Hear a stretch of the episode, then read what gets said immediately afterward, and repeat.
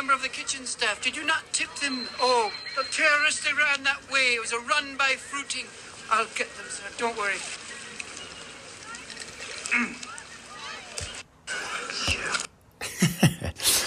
Oh, boy. Besides Dante's Peak and the other Bond films that I'm about to be talking about today, I decided to include Mrs. Doubtfire movie quote, "Oh, it's a run by fruiting." Oh, man. Robin Williams and Pierce Brosnan. They did a good job on this film, and I decided to throw that in. Thought it was funny. All right, on to the show. What's up, Brody? Welcome back to Martial Media Montage, episode 86. We're going to be talking Dante's Peak, GoldenEye, Tomorrow Never Dies, World Is Not Enough, Embrace, Galaxy 500, Love As Laughter, Rites of Spring, and Napster, as well as a little bit of Beyond Good and Evil on PS2. Yeah, kind of a little bit of a speed as well as a little bit of a tone down. I mean, just so I'm trying to be a little more clear to you guys. Dante's Peak, Pierce Brosnan. GoldenEye, also Pierce Brosnan. Tomorrow Never Dies, Pierce Brosnan. And guess what? World Is Not Enough, Pierce Brosnan. For some reason, I was on a Bond/Pierce Brosnan kick. I have these on VHS, and I was like, you know what? I'm going to talk about them. And then in between, watching these movies, I've been playing Beyond Good and Evil. It was a game that I started to play with my cousin when I was a kid on PS2. It came out in 2003 as an action-adventure video game developed and published by Ubisoft, the guys behind, the Rabbids as well as Rayman. But I played this with my cousin Andy back in the day. I think I literally only got to maybe one of the first little areas, and that was about as far as I got. But playing it now, I think I'm maybe about, 5 or 6 hours in. And according to polls that I've read online, I'm probably about halfway done with it. But I'm enjoying it thus far. It's a lot of fun. It was released also on Windows and Xbox as well as GameCube. I did not know that. That's really cool. I mean, I knew the computer, I think, but I don't think I knew Xbox and GameCube. That's really cool. But it follows the adventures of Jade, an investigative reporter, martial artist, and spy hitwoman working with a resistance movement, Iris, to reveal a sinister alien conspiracy. Players control Jade and allies, solving puzzles, fighting enemies, and obtaining photographic evidence. Michel Ancel, creator of the Rayman series, envisioned this game as part of a trilogy. So apparently, I think there is actually a sequel supposed to be coming out. I don't think it's been announced yet. So I would love to play this one and beat it before I pick up number 2 whenever it decides to come out. The game was developed under the codenamed Project BGNE, interesting, by 30 employees of Ubisoft Studio Divisions in Milan. The game adopts a relatively linear structure. Yeah, I mean, it feels open, but it's not at the same time. But then again, you have to remember, it's also 20 years ago when this game came out. Received poorly, apparently, when it was shown at E3 of 2002, prompted the developers to change the sum of the game's elements, including Jade's design, and so also attempted to streamline the game in order to make it more commercially appealing. It was critically acclaimed and considered one of the greatest video games ever made after the fact. Interesting. I don't think I knew that. Critics praised the game's animation, setting, story, and design. I mean, I am having a lot of fun with it. The controls are kind of wonky, I admit at first. You use the D-pad to scroll through your inventory, whether it be to use keys to open up things, a K-Bup little bowl, I guess, in order to revive your health. Starkos are basically a little like Doritos yellow chips is what it looks like in order to revive just one health, but the K-Bups restore your entire health bar. You get little yellow hearts, kind of like envision how like Legend of Zelda typically gets his red hearts, and then, Link, you know what I mean. You obviously find them throughout the game, little hearts, and it increases your health meter. Now, you get little helper guys along the way. You get Pey-J, who's a pig, I guess, homo sapien, I guess, if you will. And then you get this guy called Double H, who kind of reminds me of Buzz Lightyear, I guess, in a way, in like a golden suit. He helps you out. He's pretty stupid, but I mean, he's stupid in a funny way. He's like, I'll be right there, and he like falls over, and you're like, what the hell? Like, it doesn't make any sense. It's funny, but it's 20-year-old from now humor. But anyway, I thought it was funny. It's considered a commercial failure at launch, but it has a cult following now. There's a full HD remastered version of the game released on Xbox Live Arcade in March 2011 and on the PSN in June 2011. A prequel, the second one, is actually in development. It was announced at E3 of 2017. So 6 years and nothing yet? There's a hybrid live-action animation film adaptation currently in the works on Netflix. Oh, shit. That's cool. I'd be so down for that. I mean, well, I don't know. We'll see how they do. I mean, as of late, some video game to film adaptations actually have been doing pretty well. But so I'm trying to think of... so R2 is to run. R1 allows you to cycle through your camera, and you use the left analog stick to move up and down, it's inverted, and then you used your right analog stick, which is also inverted, left to go right, right to go left. You for some reason, I don't know why they made it like that. You just have to get used to it. Gun Valkyrie does the same fucking control scheme on Xbox, the original Xbox. That's a fun Sega game. I'll get into that another time, but the controls on that are so fast. Like you look at the controller and it's like moving. I'm like, what the hell? But circle is in order to use the action that it is. If you cycle through your inventory to use a key card to open up a door or heal yourself or give health to your, helper partner. So I'm over here with like 10 little, hearts on my health bar and health meter. And then my helper guy only has like 2 hearts. And I'm like, that guy goes down in like a minute. I mean, the AI is helpful in their own right, but it's definitely not the best AI. Excuse me. And then Square. What does Square do? I'm trying to remember. Okay, so besides R1 to take pictures with X, you can also use Circle, and you shoot these like little like discs like out of your hand. You get the little glove to shoot the discs after you release HH from his like little alien held cell, I guess, if you will. You go to a factory and you save him. You're attached to this resistance movement called Iris, which is obviously trying to take back the planet that they live on because the aliens ended up taking over. It's a lot of fun. I'm enjoying it thus far. It's just a little wonky controls. You just gotta get used to it. It's funky at first. I admit that. Developed by Michel Ancel, the creator of the Rayman video game. That's pretty cool. At Ubisoft Pictures in Montpellier. A second goal behind Beyond Good and Evil's design was to create a meaningful story and amid player freedom. Ancel said that the linear nature of the gameplay was necessary to convey the story. Player freedom was an experience between parts of the plot. I can get on board with that. I mean, visually, it's really cool on the PS2. There's like next to no load times. It's like as soon as you go to like the factory or Mama Go Garage or the slaughterhouse or the factory or whatever, location you have to go to in this game, it literally will show up like what the name of it is, like West Wing or whatever. And it's like 2 seconds later, you're at where your next destination is supposed to be. It's so fast. I mean, even it controls really well the way that you run. Oh, that's right. Square, when you're in the middle of fighting, you fight with X.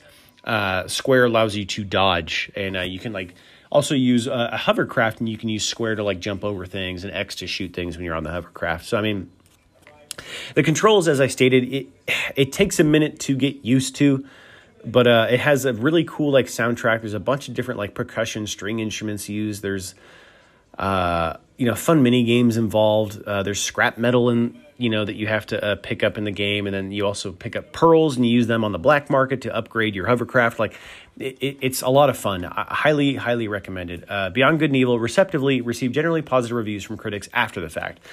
Aggregating review website Metacritic giving it the Xbox version 87, GameCube 87, and the PS2 86. I don't know why it's doing less. Xbox at the time could probably handle perhaps better graphics and maybe a faster gameplay, but the Xbox 360 version has 84, PS3 83, and the PC 83. Interesting. So I'd say the PS2 is middle of the road, and that's the one that I had as a kid, and it's also the one that I have now and I'm playing. And as soon as I'm done talking to you guys, I'm going to go back and finish up the game. It's a lot of fun.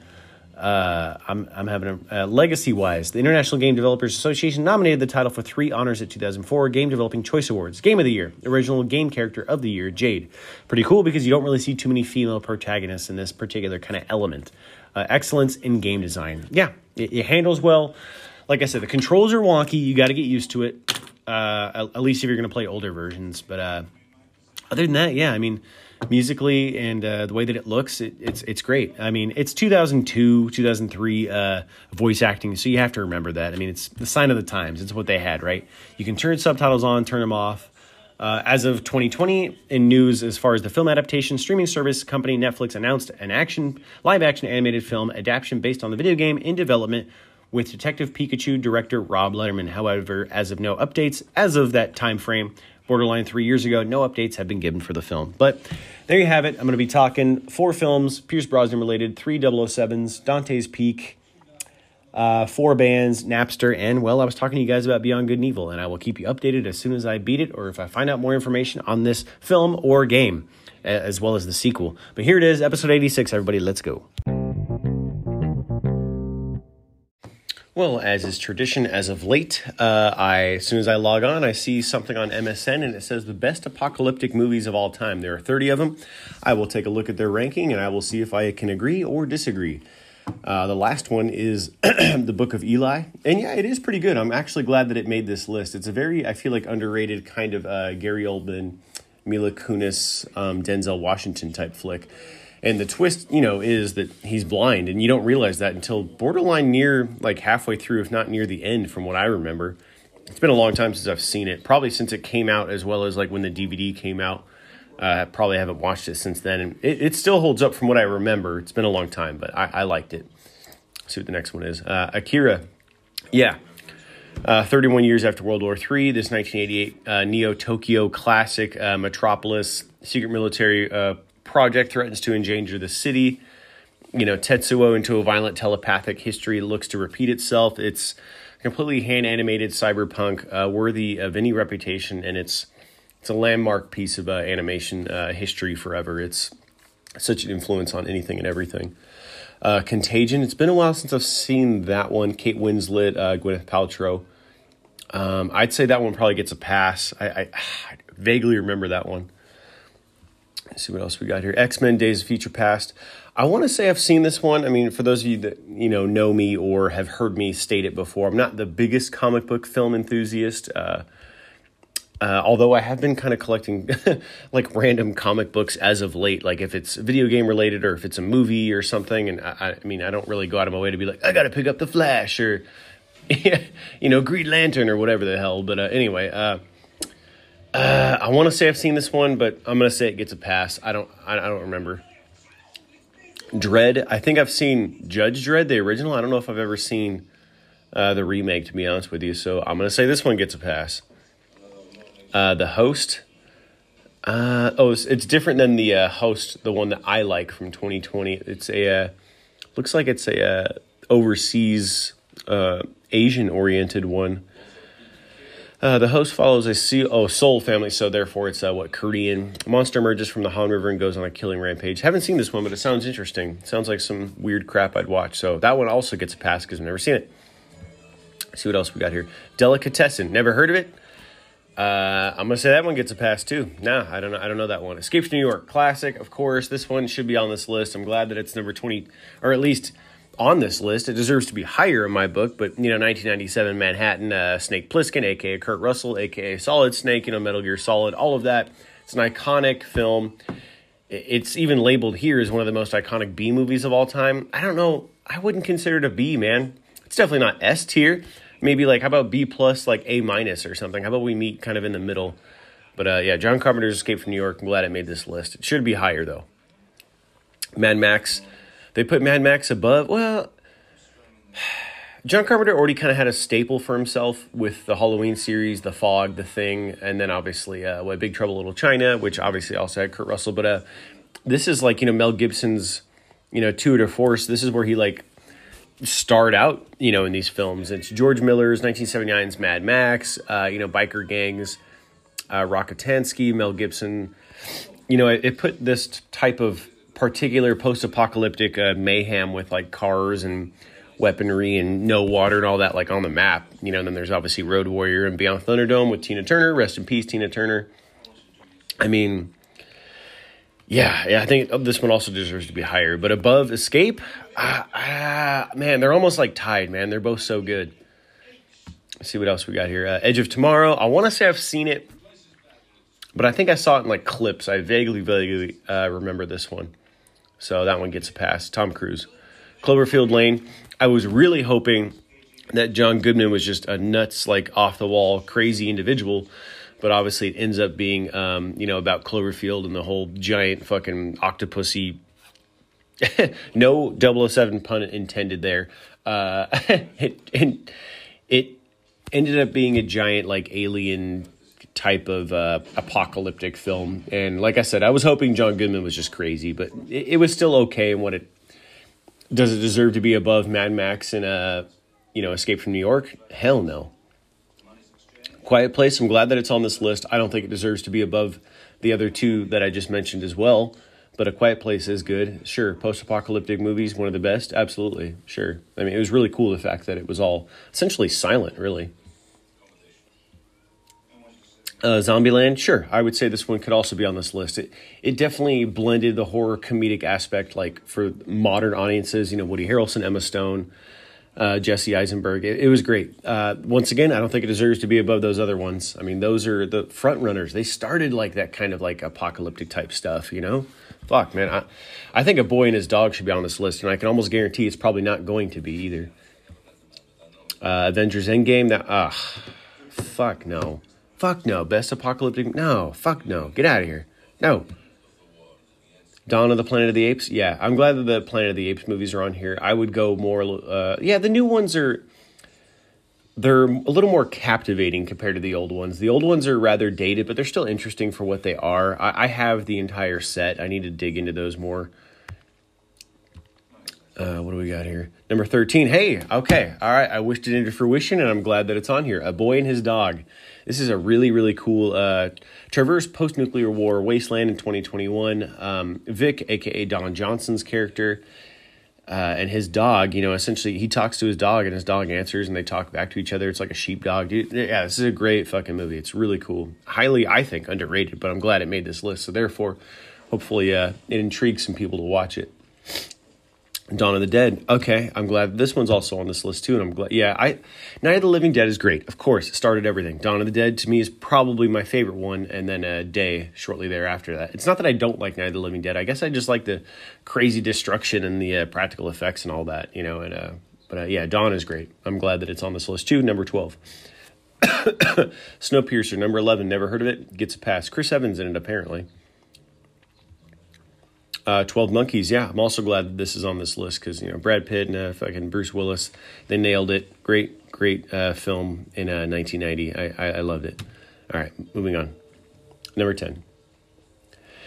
Number 9 is 28 Days Later. It's been a long, probably since these movies came out was the last time I saw these movies, like 28 Days and 28 Weeks Later or whatever. It's been a long time since I watched those. From my memory, I don't think it deserves to be this high up, but sure, I'm glad that I guess it's on this list. Terminator, yeah, absolutely. Totally. Number 8, I'd probably put it at maybe like number 5 or maybe even like number 1. It just all depends. Like, here, what do I have? I had what?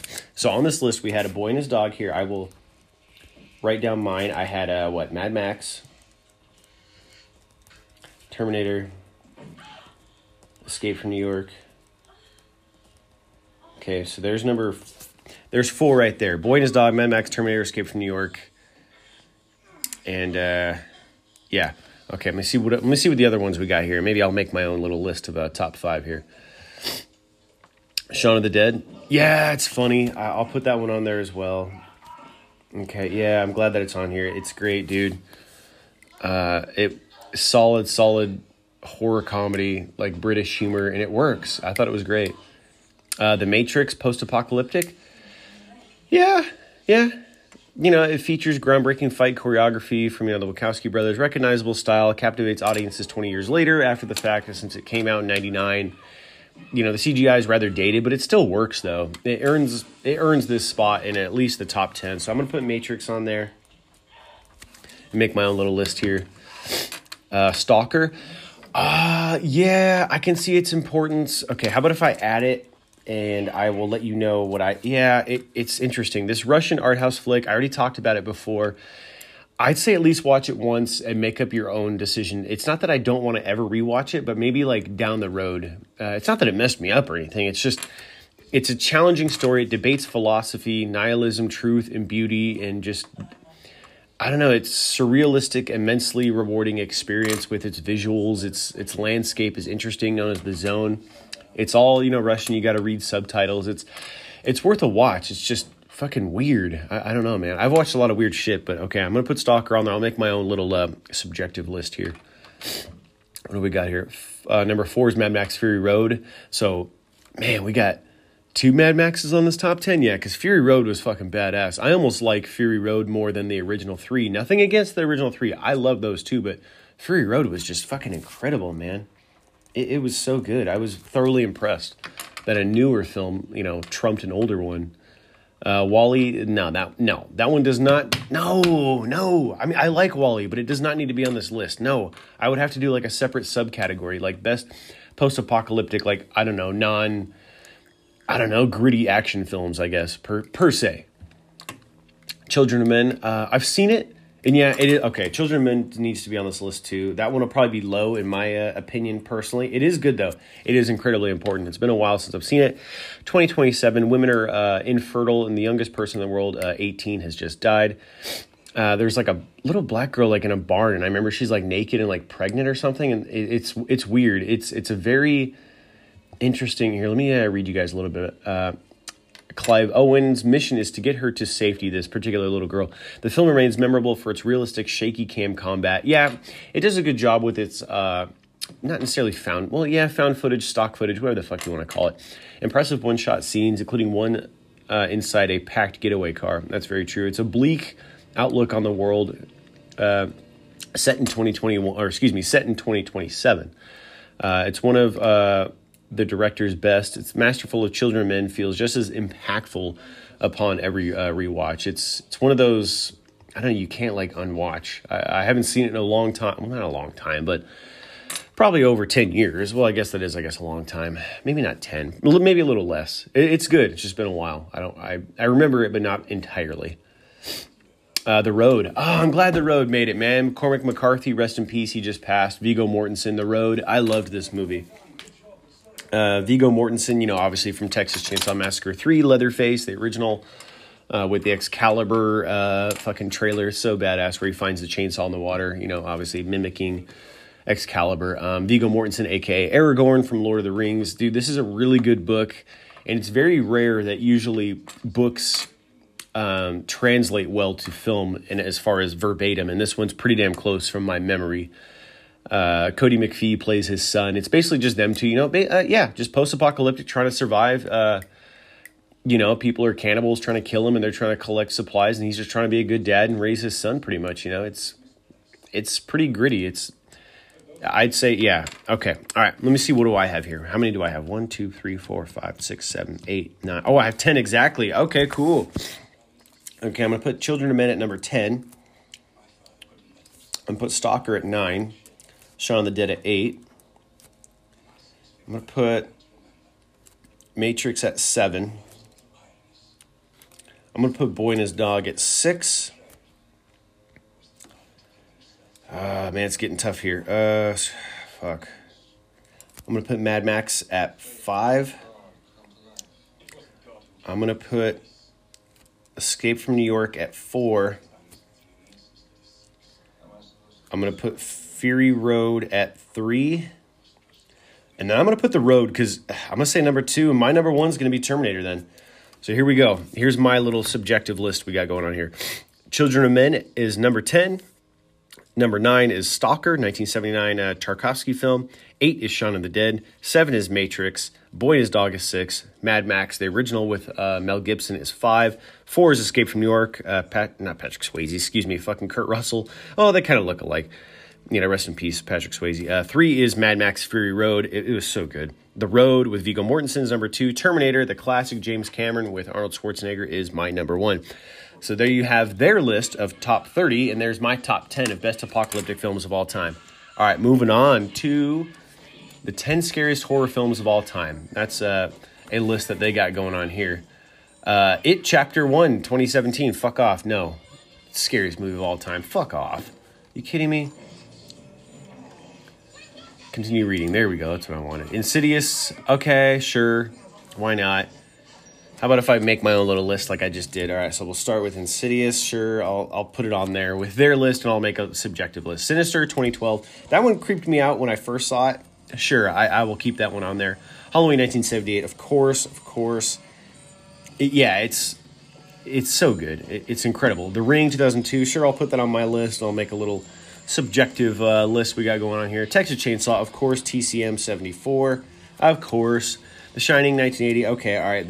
They're making better uses of films here, because the new It. Dude, come on, fuck off, get out of here. Conjuring. Okay. Hereditary. Yeah, I could see that on this list. Yeah. And of course, Exorcist is on there too. That movie's still fucking. Maybe I need to. Down the road, maybe I'll rewatch that one. I don't know, dude. That movie fucking scared the shit out of me as a kid. I haven't seen it since. Okay, what do I got here? 1, 2, 3, 4, 5, 6, 7, 8, 9. Okay, I'm going to say number 9 is The Ring. Or you know what? I'm going to put The Shining, because it never freaked me out. I just thought it was a good movie, The Shining. So I'm going to say The Ring is number 8. I'm going to say 7 is Insidious. Sinister is 6. 5 is Halloween. It had a special place. It scared me as a kid, not so much now. Now I just look at it like, wow, it's a great... No, you know what? I'm going to put... Hang on. Halloween's going to be number 4. I'm going to put Texas Chainsaw 74 as number 5. And then I'm going to go Hereditary 3, Conjuring 2, and Exorcist 1, because, dude, there's just something about that movie that still just fucking freaks me out. So, number 9, The Shining, 8, The Ring, 7, Insidious, 6 is Sinister, 5 is Texas Chainsaw 4. It's just a great movie. Didn't scare me. Halloween 4 scared me as a kid, or not Halloween 4.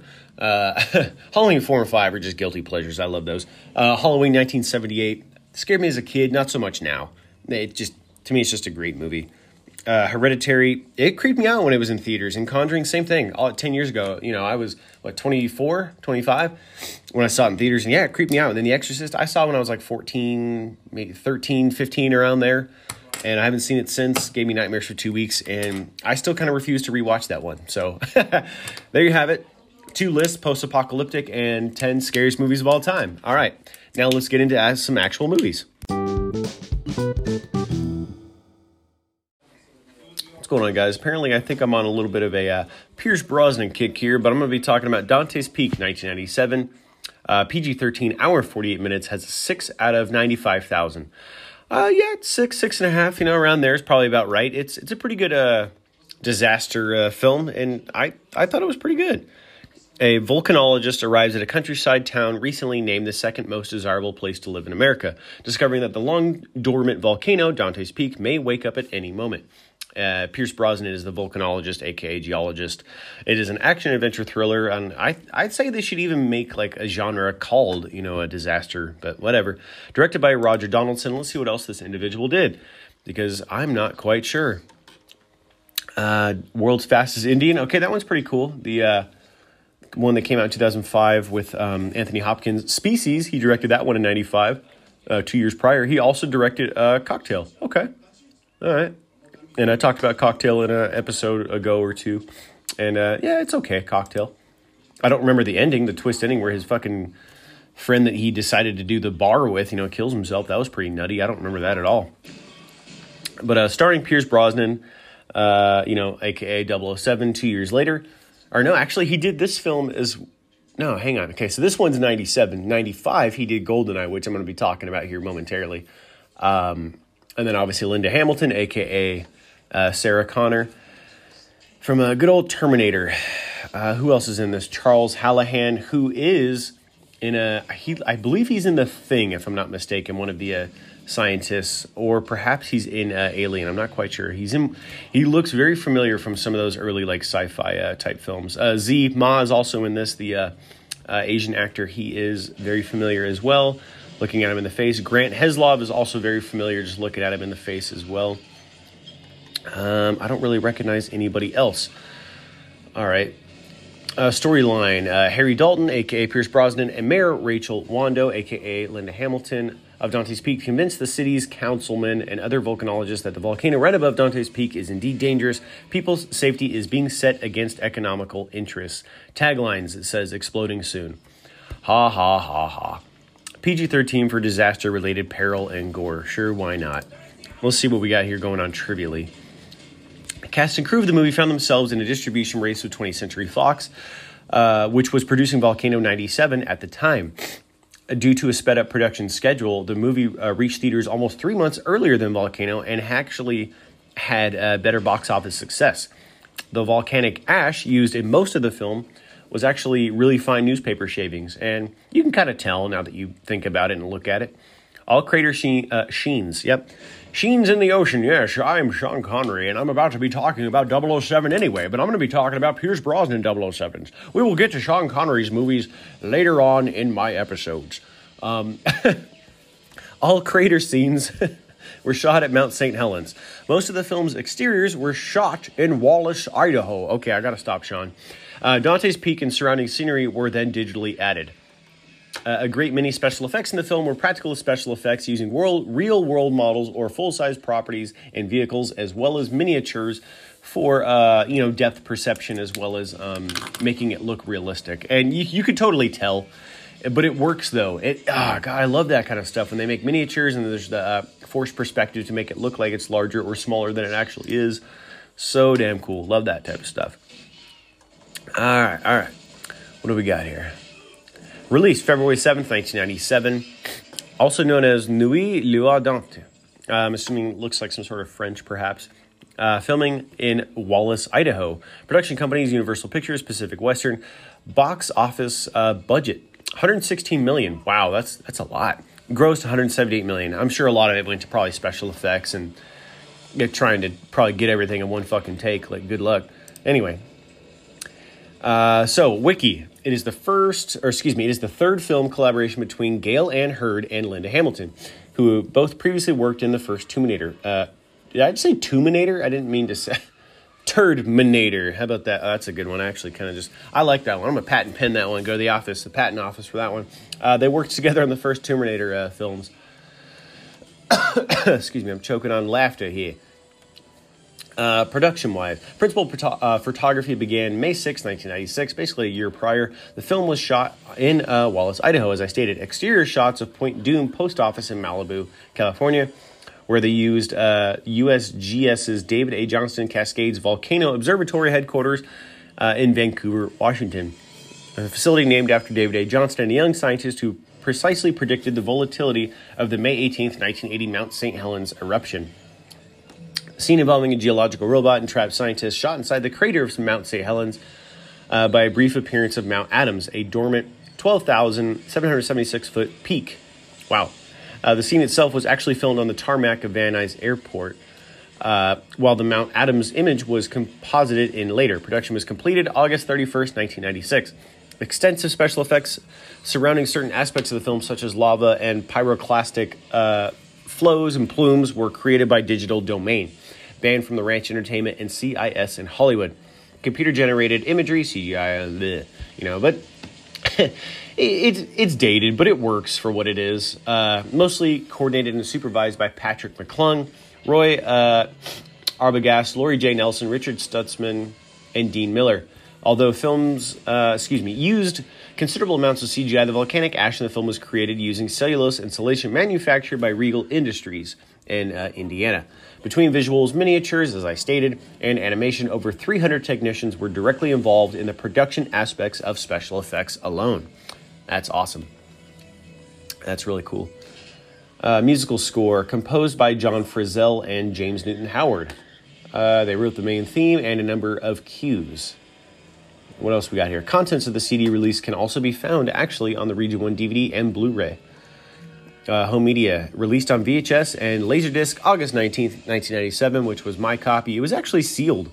Probably worth at most like $5, maybe $10. I decided to open it up because I'm like, dude, I want to watch it anyway, So whatever. Critically received, Dante's Peak had mostly negative reviews compared to the generally mixed reviews of its rival, I'm assuming Volcano. Rotten Tomatoes gave it 28% based on 32 reviews, comparing it to 50% of 46 reviews for Volcano. Maybe I need to rewatch that one too. The consensus states Dante's Peak works when things are on fire, but everything else from dialogue to characters is scathingly bad. I didn't think so, personally. I guess that's obviously their opinion. It's subjective. Critic Byron Lafayette of Under the Lens praised the film for showcasing special effects. Thank you. And doing its best to take realistic take on what would happen if a volcano erupted in a small town. And I'd say rightly so. It is a popular film viewing and discussion in science classes, especially geologist ones, and receptively in the U.S. for an educational purpose. That's cool. Sure, why not? There you have it. There's Dante's Peak. Just the peak, if you will, of my Pierce Brosnan kick. All right, on to the next thing.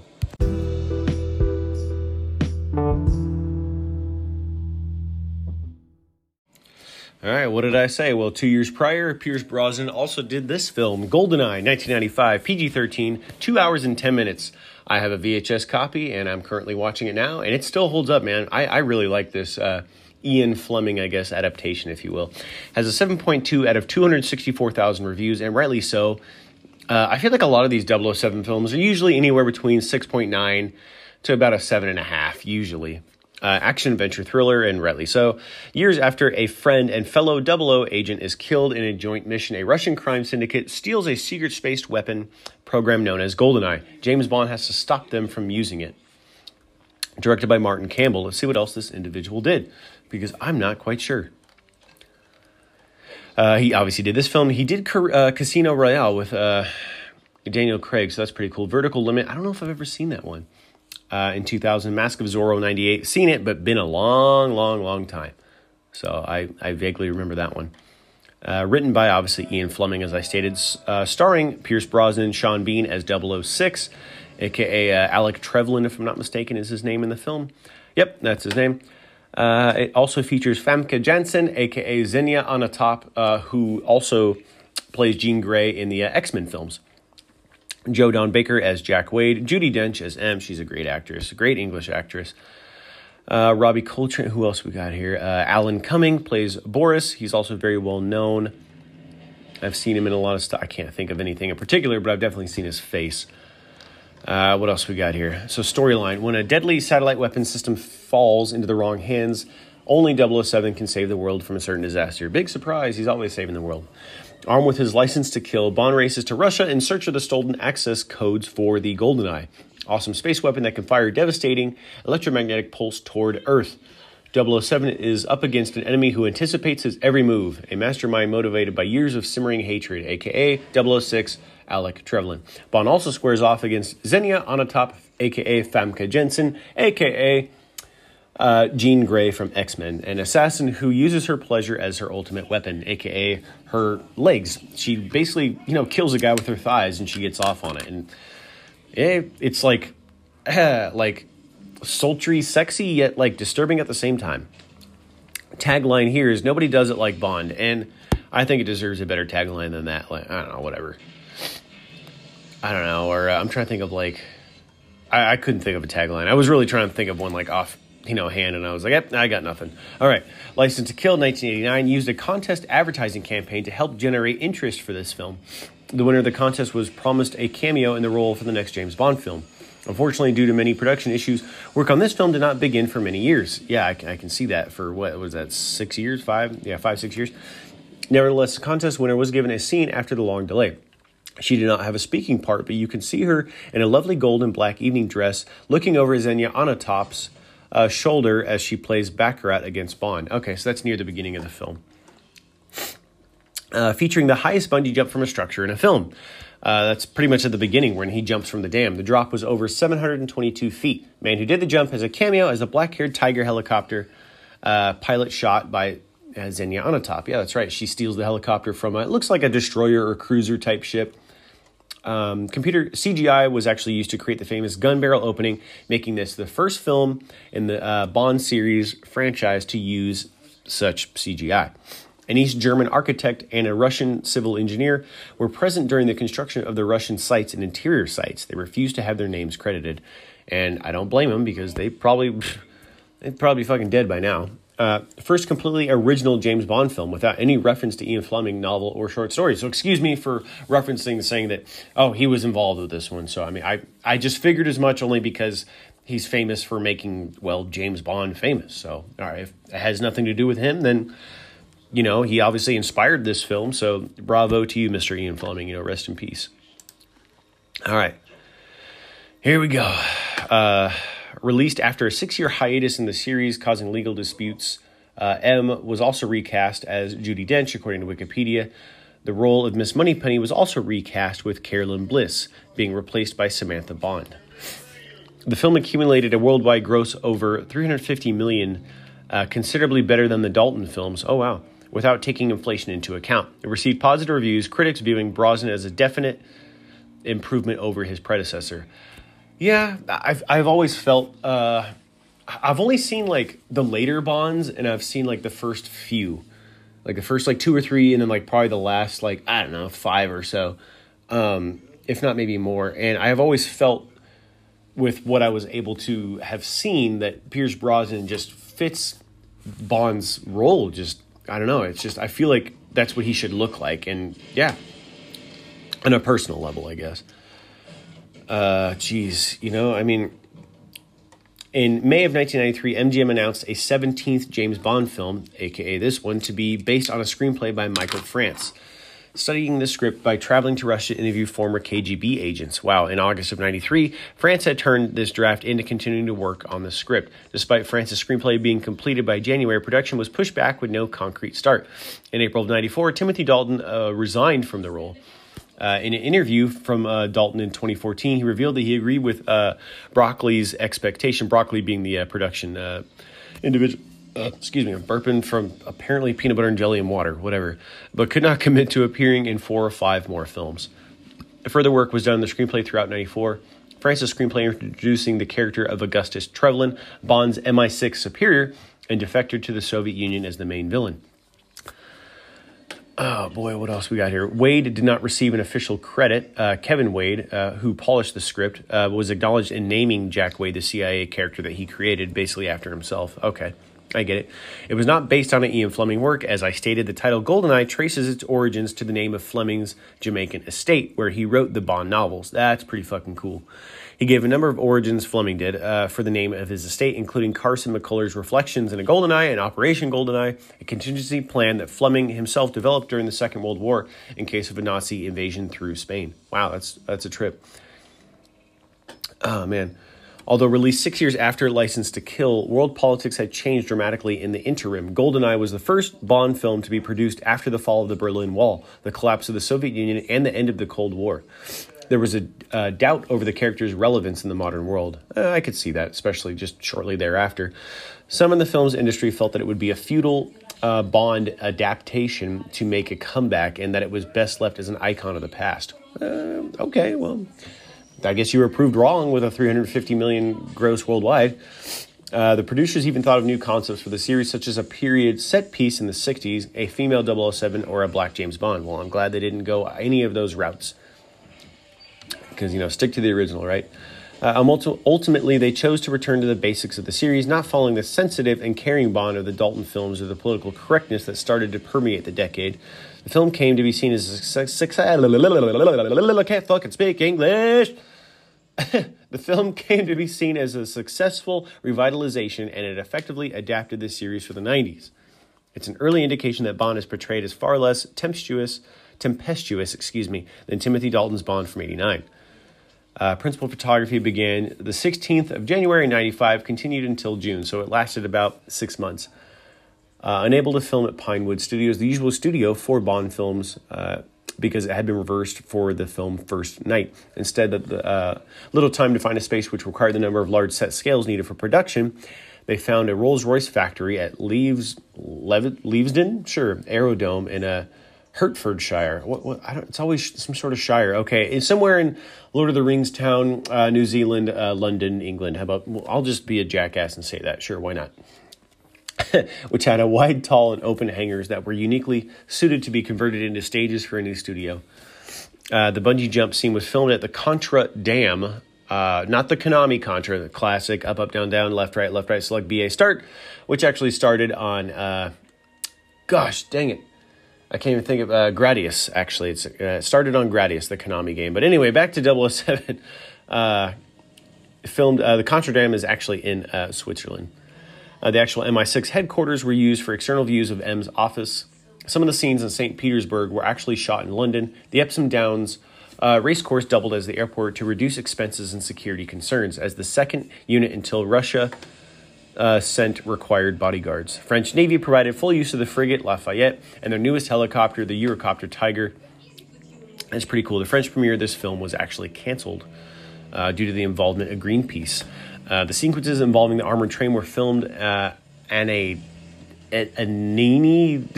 Nen Valley Railway, sure, near Peterborough, England. It's always some sort of like, blah, blah, blah, blah, blah, Flogan, Dogan, England. Like, I don't understand the, I mean, you come over to the States and we're just like, hi, welcome to downtown. Like, that's just, I don't know. I don't understand the, welcome to Flogan, Blogan, Gloucestershire, England. Well, over here in California, we just call it San Diego. Like, I don't know. Just, I guess if you're from England, it makes more sense. I'm not trying to make fun of anything. It's just, I thought it was funny. The train composed of a British Rail Class 20 diesel electronic locomotive and a pair of Mark I coaches, all three heavily disguised to resemble a Soviet armored train for that railway sequence. That's pretty cool. Effects-wise, the last one is special effects supervisor Derek Mennings, to whom it was dedicated. A major contributor was miniatures at the time. Also, the first Bond film to use CGI, as I mentioned. The climax in the satellite dish uses scenes in Arecibo, a model built by Metting's team and scenes shot with stuntmen in Britain. Of course it was.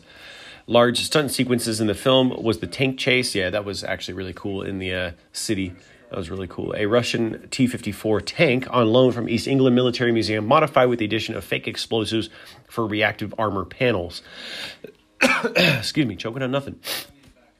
To avoid destroying the pavement on the city streets of St. Petersburg, the steel off-road tracks were replaced with rubber-shoed tracks for the British Chieftain tank, where the England East Military Museum is actually based. For the confrontation between Bond and Trevelyan inside the antenna cradle, director Campbell decided to take inspiration from Bond's fight with Red Grant in Russia with Love. Brosnan and Sean Bean did all the stunts themselves, except for the one take where there was one thrown against the wall. Brosnan injured his hand while filming this extended ladder sequence, making producers delay his scenes in the film, the one in the Severnaya, and film the ones in the Severnaya earlier. All these weird, like, I don't know, dude. I speak Spanish and English. Like, you know, I'm trying to learn French and German, but damn, like some of these weird freaking words. I'm like, what the hell is this? I mean, for instance, here, listen to this. The opening 220-meter bungee jump at Arkhangelsk. What is this? I don't know, some sort of like, I don't know, little subsidiary suburban town in like Mordor and Lord of the Rings. They bungee jumped off of Mordor's Arkhangelsk. A shot at the Contra Dam, Switzerland, and St. Petersburg, Fergardshire, England. Whatever. I don't know. I feel like an asshole now. I'm not trying to be a jerk. I'm just irritated that I don't know what the hell I'm trying to say with these fucking locations here in either Britain or some of these actors' names. I'm like, dude, I'm having a hard time with this. Voted the best movie stunt of all time, apparently, in 2002. The opening bungee jump sequence is what I was trying to convey, besides being an asshole. Set a record for the highest bungee jump off of a fixed structure for 722 feet, as I stated before. The ending of the pre-credits sequence where Bond is jumping from the airplane, featuring Jacques Melnuet riding the motorcycle to the edge and jumping. B.G. Worth diving after the plane was actually a working aircraft, and Worth adding to the part of the difficulty of the stunt was the kerosene striking his face. Yeah, I can probably agree with that. The fall of communism in Russia is the main focus of the opening titles designed by Daniel Kleinman, who took over from Maurice Binder after his death, or Bender, I'm not quite sure how to, yeah, Bender, insert girder here, Futurama classic, shout out to that, after his death in 1991. They show the collapse and destruction of several structures associated with the Soviet Union, such as the Red Star, statues of the communist leaders, notably Joseph Stalin, and the hammer and sickle. According to producer Michael G. Wilson, some communist parties protested against socialist symbols being destroyed, not by governments, but by bikini-clad women. Ha ha ha. Why can't we have bikini-clad women over here, you know, love on my, you know, sickle and hammer over here, if you know what I mean. I'm not trying to be rude. I just thought it was funny, especially certain Indian communist parties, which threatened to boycott the film. Product placement. First one bound by BMW's three-picture deal. So the producers were offered BMW's latest roadster, the BMW Z3, featured in the 5 months before its release. 007 model sold within a day of being available to order. For the film, a convertible Z3 is equipped with the usual Q refinements. 10 years later, The Hollywood Reporter listed as one of the most successful product placements in recent years. I can get on board with that. A modified Omega Seamaster Professional Diver 300M wristwatch features a spy gadget device used several times in the film, concealing a cutting laser, detonator remote, the first time Bond was shown to be wearing a watch by Omega. While the scene of the tank running through a truck full of drinks was storyboarded with a Pepsi truck. Perrier, the bubble water, signed in a deal to be featured, providing around 90,000 cans for the scene. Wow, that's a lot. Music-wise, it's great. I mean, Tina Turner does the intro. You know, rest in peace, Tina. I know I mentioned you in Beyond Thunderdome earlier, and then she does the theme song, GoldenEye, written by Bono, actually, from U2. I'm not the biggest U2 fan, but Tina Turner's great, and The Edge, apparently. You know, so shout-out to that. That's great. In July of 1995, teaser trailer for GoldenEye was attached to the prints of Roger Donaldson's film Species after its debut. So I'm assuming Species came out and then they did the trailer for GoldenEye there shortly after. So that's pretty interesting. Of course, he is able to promote both of his films. Release and reception. What do we got here? What do I got? Yeah. I don't see any freaking like score. Oh, here we go. GoldenEye posted the largest revenue increase over its predecessor of any Bond film, which, an adjusted inflation, it grossed 83% more worldwide than any preceding Bond film, including 1989's License to Kill, which came out a couple years prior. Okay, here we go. Reviews. Rotten Tomato, 80%. Metacritic, 65%. CinemaScore, A- on an A to F. Roger Ebert. Here we go. This is what I want to read. 3 out of 4 stars. Brosnan. Yeah, that was... So Pierce Brosnan. Yeah, what the fuck? Apparently, I'm dyslexic. Yes, I said dyslexic, meaning I know I'm dyslexic. That was an accident. Oh, boy. Bond, according to Roger Ebert, somehow more sensitive, more vulnerable, more psychologically complete than the previous ones, also commenting on Bond's loss of innocence since the previous films. Okay, sure. Several reviewers lauded M's appraisal of Bond as a sexist, misogynist dinosaur. You have to remember, dude, this was written years ago. It's not... whatever, I'm just going to move on from that. Whatever. LA Times said it was a middle-aged entity anxious to appear trendy at all costs. I don't agree with that, personally. I mean, it's you go to a movie to be entertained. I mean, just like, when you go to... a comedy show, yeah, there's going to be hecklers. The comedian might just give you shit for sitting down in the audience and listening to what he has to say. You go there to be entertained. I mean, if you get offended, that's on you, but it's just a movie. Just take it for what it is, in my opinion.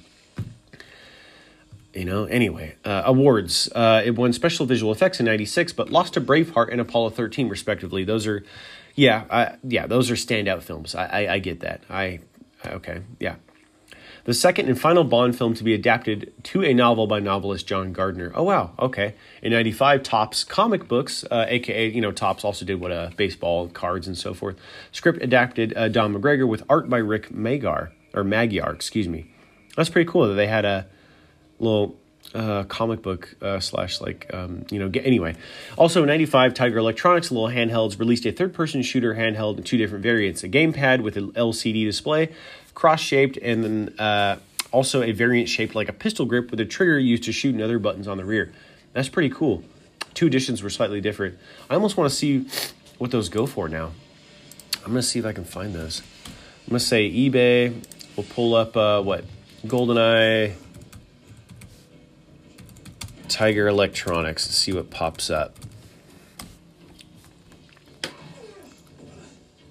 Oh, wow. The pistol grip one in box, well, I guess in wrapping, if you will, still wrapped up, goes for about $450 if it's still in package. If it's opened, almost $100, which is still pretty incredible. I'm just going to throw this out there since I pulled up Tiger Electronics. I see these here too. Castlevania 2, the NES game, Simon's Quest, there was a Tiger Electronics. Almost $360. That's incredible. Cinderella, $360 in package. Batman, the LCD game, the Michael Keaton from 1989, 89, I always forget the year, excuse me. LCD, obviously display, $170 in package. What else we got? I'm getting off topic here. I wasn't trying to, but wow, that's crazy. All right. Excuse me. A version of GoldenEye was developed as a racing game intended to be released for Virtual Boy, but obviously the Virtual Boy was canceled, and so was the release of that game as well. Nintendo actually announced the remake, obviously, in 2010 for the supposed new consoles that were coming out at the time. But obviously, there's the classic one on N64, GoldenEye, and then the follow-up with The World Is Not Enough. I'm surprised. Well, Tomorrow Never Dies was the follow-up film to this film, GoldenEye, but Tomorrow Never Dies actually came out on PS1. But there you have it. 20 minutes on GoldenEye. I had a lot more than I thought I would, and. While I'm at it, let's get on to some other Pierce Brosnan Bond films.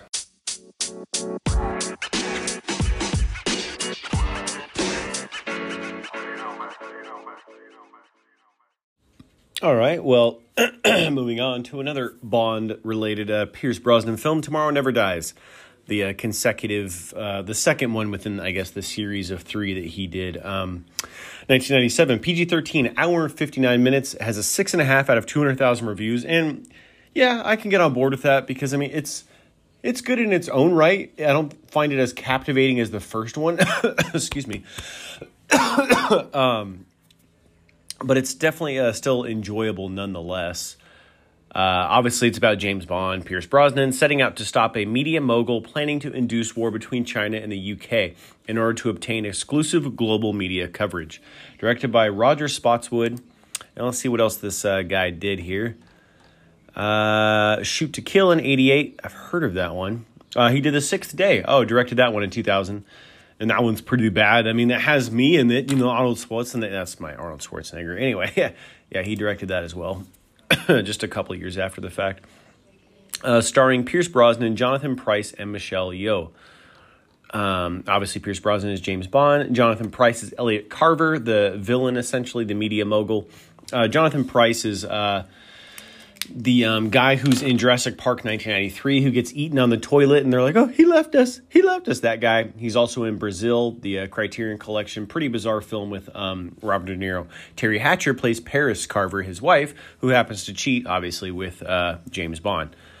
Joe Don Baker plays Wade again. Vincent Schiavelli plays Dr. Kaufman. Vincent Schiavelli, you would, or Schiavelli, however, you would pronounce his name, you would recognize him if you saw his face, for sure. Very long face. Judi Dench is M, once again. Who else do we have in here? I don't recognize anybody else. Cecile Thompson looks rather attractive, but, I mean, I can't tell. I don't recognize her, I'll tell you that. Anyway, so, storyline here. Agent 007 Pierce Brosnan is on a mission which includes a media tycoon, his former lover, and a Chinese agent. Elliot Carver, Jonathan Pryce, wants to complete his global media empire, but in order for this to work, he must achieve broadcasting rights in China. Carver wants to start up World War III by starting a confrontation over British and Chinese waters. Bond gains the help of Wai Lin, Michelle Yeoh, in his quest to stop him. How will Bond feel when he meets up with his former lover, Paris, Terry Hatcher, who is now Carver's wife? The following film, obviously, after this is The World Is Not Enough. I have that one as well, VHS. There's also Die Another Day, which I would definitely like to see if I can get a hold of that one, which is the follow-up after The World Is Not Enough. The taglines here is the man, the number, the licenses, or excuse me, the license are all back. Okay, yeah, because they were on a hiatus from before GoldenEye, because there was a 1989's License to Kill, I believe, was the last one, and then they went on like a 5 or 6 year hiatus. Anyway, trivially, for the fight scene in the bicycle shop, the producers had to call in Jackie Chan's stunt team. So I'm assuming maybe perhaps Sammo Hung, which is a really cool guy who obviously incorporated a lot of martial arts stuff with Jackie Chan in his films, because none of the stuntmen wanted to do the scene with Michelle Yeoh due to her full contact stunt fighting style, which she perfected in Hong Kong action films. Makes perfect sense, because where's Jackie Chan from? Hong Kong. That's pretty rad. Sir Anthony Hopkins was actually cast as Elliot Carver, Jonathan Pryce's character, and joined the production, but walked after 3 days because it was so chaotic. There was no completed shooting script due to the pressure on Eon Productions to finish the movie on time. New pages of screenplay were being delivered every morning. He opted to appear in The Mask of Zorro, 1998, instead. Excuse me. Just before shooting the scene where James Bond and Wai Lin got on the motorcycle, director Roger Spotswood took Pierce Brosnan and Michelle Yeoh aside, each without their each other's knowledge, and told each of them not to let the other get in the driver's seat. The result in the final film, Bond and Wai Lin over who gets to drive before getting on the bike, was, well, actually real. Pretty funny. Made particularly heavy use of gadgetry because some fans thought there was too little of gadgets used in GoldenEye, so therefore they upped the ante 2 years later. Okay, all right, what else we got here? Excuse me. Man, I'm just dying still. Oh, boy. What am I looking at? Okay, released December 19th, 1997. What, 5? I can't even do math. 6 days, basically a week before Christmas of 97. Countries of origin, UK and US, not surprised. Spoken also in English, German, Danish, Mandarin, and Cantonese, also known as TND. I suppose, probably just to shorten it. Budget was $110 million, and it grossed $333 million. So I'd say it was a success. Production companies by MGM, United Artists, and Eon Productions. Wikipedia, let's see what we got here going on. The 18th within the film series of the James Bond, films. Film produced by Michael G. Wilson and Barbara Broccoli, as in all of the other ones that they have been involved with. Performed well at the box office, becoming the fourth highest grossing film of 97, earning a Golden Globe nomination despite mixed reviews. It was the only one of the Brosnan films not to open at number one at the box office, as it opened the same day as Titanic and finished at number two that week. Oh boy, production-wise. The 18th film was greenlit after positive public reception to the teaser trailer for GoldenEye in May of '95. Following the success of that film, the pressure came from MGM, which, along with its new owner, billionaire Kirk Kerkorian, wanted the film's release to coincide with their public stock offering. Co-producer Michael G. Wilson commented, "You realize that there's a huge audience, and I guess you do not want to come out with a film that's going to somehow disappoint them." I suppose you're correct in that regard. It was the first Bond film made after the death of Albert R. Broccoli, the husband to Barbara Broccoli, who was involved with the series production since its inception. Makes perfect sense, since I believe what the first film was maybe like 60, around there. The film was dedicated to his memory. The rush to complete the film drove the budget to $110 million. Producers were unable to persuade GoldenEye director Martin Campbell to return, as he had chosen to direct Mask of Zorro instead, who also Anthony Hopkins opted to play as instead of Elliot Carver, a.k.a. Jonathan Price's actor, as I aforementioned already. His agent said Martin just didn't want to do two Bond films in a row. Roger Spotswood chose to direct in September of '96. He had offered to direct GoldenEye when Timothy Dalton was cast out as Bond. Interesting. Writing-wise. Oh, boy. Robert Maxwell and Mr. Wilson, apparently. "We didn't have a script that was ready to shoot in the first day of filming," while Pierce Brosnan said, "We had a script that was not functioning in certain areas." And yeah, okay. The title was inspired by the Beatles song Tomorrow Never Knows. Well, shout out to the great, Fab Four there. The eventual title came out by an accident. One of the potential titles was Tomorrow Never Lies, referring to tomorrow's newspaper in the plot. And this was faxed to MGM. However, due to typing error, it became Tomorrow Never Dies. Oh, that's funny. So it could have been Tomorrow Never Lies. That's hilarious. A title MGM found so attractive that they insisted on using that instead. And rightly so, over Tomorrow Never Knows. No, thank you. The title was first not to have any relation to Fleming's life or work. This is also the second, film within the catalog of Ian Fleming's inception of James Bond, the character. These two films not being anything synonymous with anything that he has written, I suppose. Terry Hatcher was 3 months pregnant, casting-wise, when shooting started, although her publicist stated that pregnancy did not affect the production schedule. Okay, right on. Her Paris Carver, character decided to say, "It's such an artificial kind of character to be playing that you don't get any special satisfaction from it." Okay, whatever. Actress Sela Ward auditioned for this particular role. The producers reportedly said that they wanted her, but she was 10 years younger. Hatcher, at 32 at the time, was 7 years Ward's junior and playing Lois Lane on the television series Lois and Clark. I liked that show as a kid. I haven't seen it probably since I was a kid. Maybe I need to revisit it. I'm sure it probably doesn't hold up as well. I always kind of like to go into things thinking like, oh, I'm going to be disappointed. Maybe not always, but if you think that way, then you have nothing to lose, And then you're like, oh, if something's better than I thought it being disappointing, then, well, you aren't really disappointed, are you?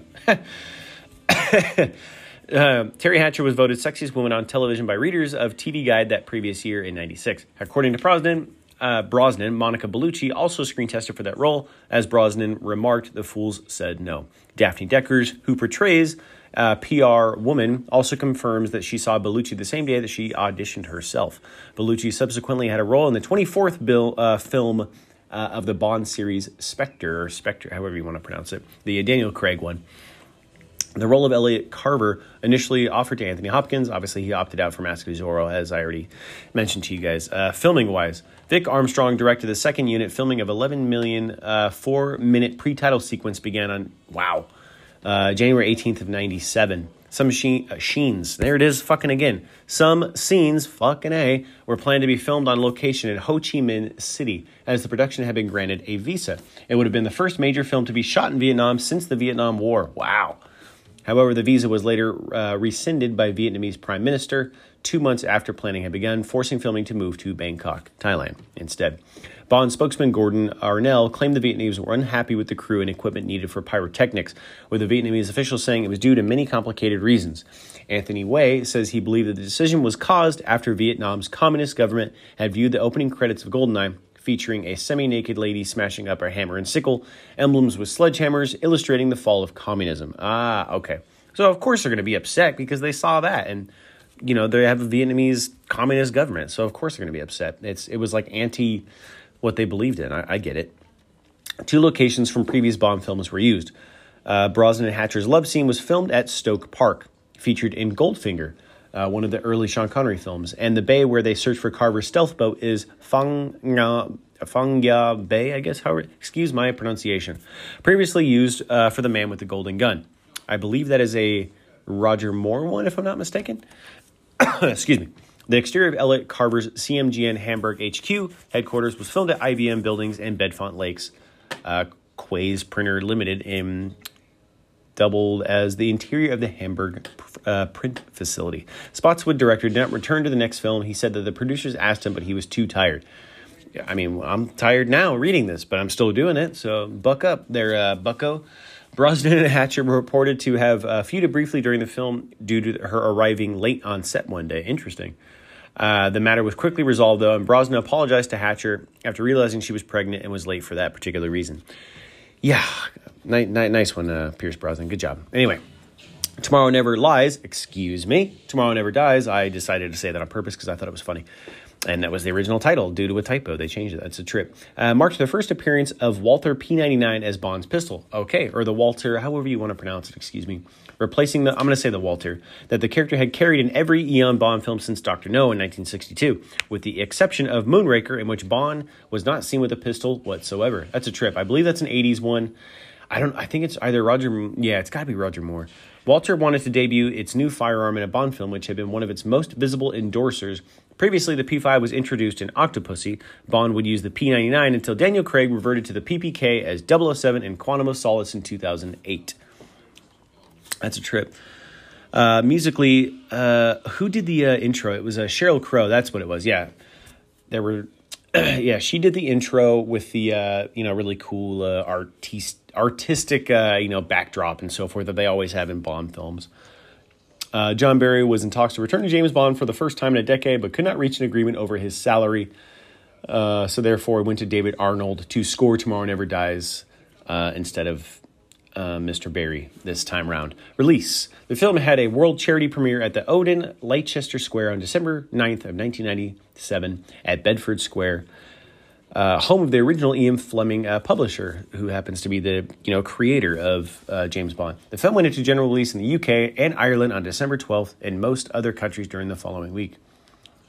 It did not surpass its predecessor, GoldenEye, which had earned almost $20 million more as far as a gross worldwide. Okay, critical reception. Rotten Tomatoes, 57%. 6.1 out of 10. The website's consensus, a competent, if sometimes by the numbers, entry to the 007 franchise. Tomorrow Never Dies may not boast the most original plot, but its action sequences are genuinely thrilling. Yeah, I can get on board with that. Yeah, the plot itself, it's okay, but the action sequences are really cool. On Metacritic, the film has a 52 out of 38, mixed with average reviews. Cinema Score giving it A- out of A2 and F scale. Roger Ebert, of course, giving the film 3 out of 4. It does get the job done, sometimes excitingly, often with style, with the villain slightly more contemporary and plausible than usual, bringing some subtler than usual satire into the film. Yeah, there is very subtle, tiny little bits of humor here. Just a little bit. Gene Siskel, also of the Chicago Tribune, wrote it was the first James Bond film I've liked in many a year. Interesting. Most notably favoring the character Elliot Carver, Jonathan Price's character, which he felt added contemporary writing to the Bond series. I can agree with that. It made it a lot more modern to modern times. It didn't feel much so as like a timepiece per se. I see what he's saying here. Therefore, permitting it to be most welcome is what he closes out with here. The title song, sung by Sheryl Crow, was nominated for a Golden Globe for Best Original Song at the Grammy Awards of that year. Interesting. Retrospective reviews. What do we got here? The AFI, American Film Institute, not a fire inside. Classic punk rock band, though. Love them. Well, before Sing the Sorrow. Yeah, everything Sing the Sorrow and before is great. After that, that's just my opinion. Nominated the film in 2001 for AFI's 100 Years of Thrills, as David Arnold's score in 2005 for AFI's 100 Film Scores. Andrew Heritage mentions Tomorrow Never Dies in his book, Great Movies, 100 Years of Cinema, alongside Goldfinger and From Russia with Love. Interesting. Appearing in other media. Raymond Benson's version expanded from this screenplay, including additional scenes with Wyland and other supporting characters not in the film. It's an adaptation of his novel, is what I'm saying. The novel traces Carver's background as the son of a media mogul, Lord Roverman, whom Carver blackmails into suicide, later taking over his business. The novel also attempts to merge Benson's series with the films, particularly by continuing a middle-of-the-road approach to John Gardner's continuity. Notably, it includes a reference to the film version of You Only Live Twice, that's cool, where he states that Bond was lying to Miss Moneypenny when he said he had taken a course in Asian languages. Tomorrow Never Dies also mentions as Felix Leiter. It states that Leiter, Felix Leiter, had worked for Pinkerton's detective agency. There also was a third-person PlayStation game, Tomorrow Never Dies, on PlayStation 1 at the time. The game was developed by Black Ops and published by EA Electronic Arts on November 16, 1999. Game Revolution described it as really just an empty and shallow game. Yeah, I saw gameplay of it because the copy of my VHS, this and GoldenEye, the previous film, it shows a clip of...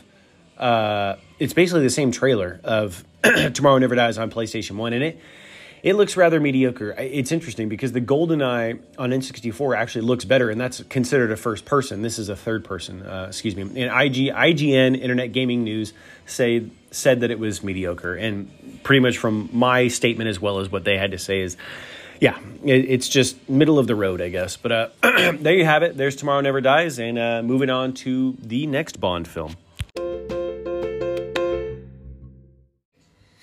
All right. Well, since I mentioned it, yep, I have all three of them. Yeah, I decided to talk about it since I watched it. The World Is Not Enough, 1999, PG-13, 2 hours and 8 minutes. 2 minutes shy of the first installment of this particular little tiny trilogy, if you will, GoldenEye. Also coming out 2 years apart. Pretty interesting. 95, 97, and 99. 6.4, whatever, out of 205,000. Reviews. James Bond, Pierce Brosnan, uncovers a nuclear plot while protecting an oil heiress from her former kidnapper and an international terrorist who can't feel pain. I remember World Is Not Enough being a blue cartridge on N64. You could actually use AI bots in it, and they return to the form of the first-person shooter compared to the Tomorrow Never Dies on PS1 being a third-person shooter. This game was actually really cool. I felt like it was tighter graphics, tighter gameplay. I don't feel like this one, compared to the first one, GoldenEye, actually gets enough love. This one is actually really cool. Written by Neil Purvis, Robert Wade, and Bruce Fairstein. Directed by Michael Apted. Apted? Let's see what else this guy did, if there's anything. I don't recognize anything. All right, moving on. Sorry, guys. I don't know what else he did. Starring Pierce Brosnan, Sophia Marceau, and Robert Carlyle. Robert Carlyle, very familiar. I can't think of what else he's done. I've seen him, though. Denise Richards is in this. She was great in Tammy and the T-Rex. I love that film. Go watch that, Tammy and the T-Rex. Paul Walker, he turns into a T-Rex. I've talked about it before. It's a trip. Judi Dench, once again, plays M. John Cleese from the Monty Python plays R. Maria Grazia Cucinotta plays Cigar Girl. Desmond Llewellyn plays Q. Colin Salmon plays Robinson. I've seen him before as well. Yeah, pretty cool. All right. What else we got here? Taglines, danger, suspense, excitement. There must be when he's around. I feel like they're running out of ideas for taglines here. I mean, I suppose so after the 19th installment, right? So trivially, let's see what we got here.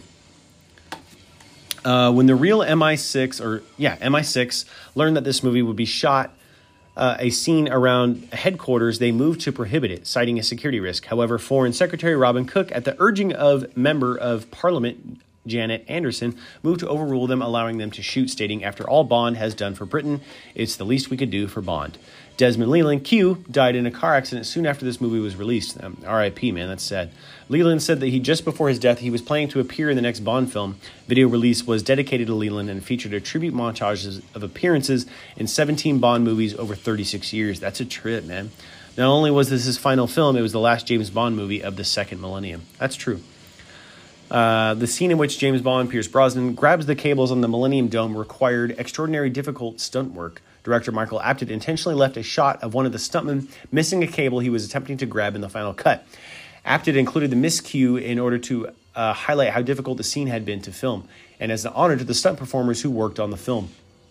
In the warehouse that Sugawski, Robbie Coltrane, has turned into an operations room, the girly picture scene on the walls are actually former Bond girls. That's pretty cool.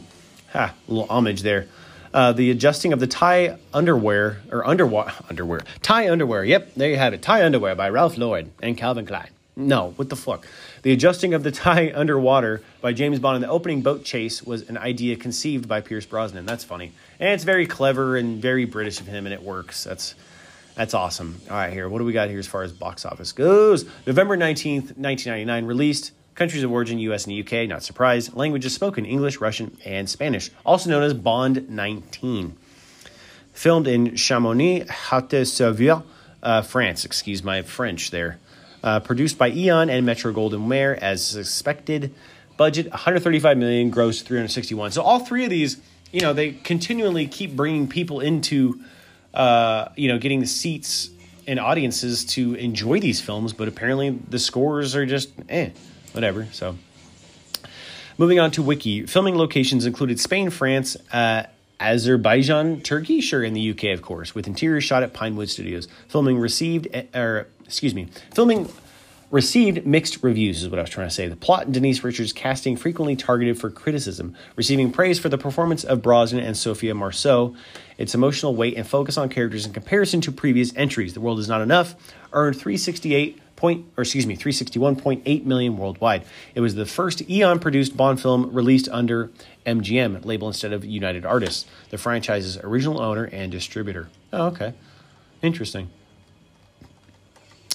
Production-wise, in November of 97, a month prior to the release of Tomorrow Never Dies, Barbara Broccoli, the wife of the husband who died in the previous film, who's been producing him since its inception, watched a news report on Nightline detailing how the world's major oil companies were vying for control of untapped oil reserves in the Caspian Sea in the wake of the Soviet Union's collapse, and suggesting that controlling the only pipeline from the Caspian to the West would be an appropriate motivation for a potential Bond villain. That's pretty cool. Screenwriters retake a lot of stuff from the aborted story Reunion with Death, an eventual installment planned in 93 for Timothy Dalton as Bond. Broccoli was especially impressed by the writer's suggestion of a female main villain, stating that with Elektra, Bond thinks he has found in Tracy, but he's really found Blofeld or Biofeld. Whatever. Moving on. I can't read everything correctly all the time, guys. Sorry.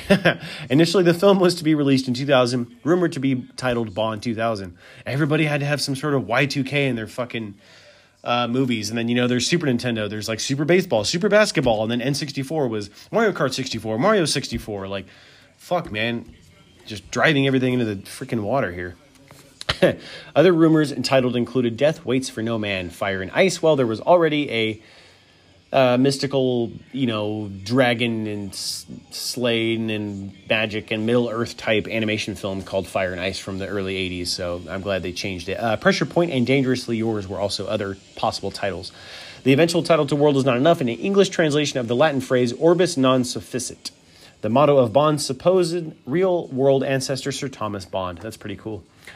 Crime novelist Donald E. Westlake wrote an early draft of the film, which was later scrapped because of difficulties in filming of the script's original setting in China.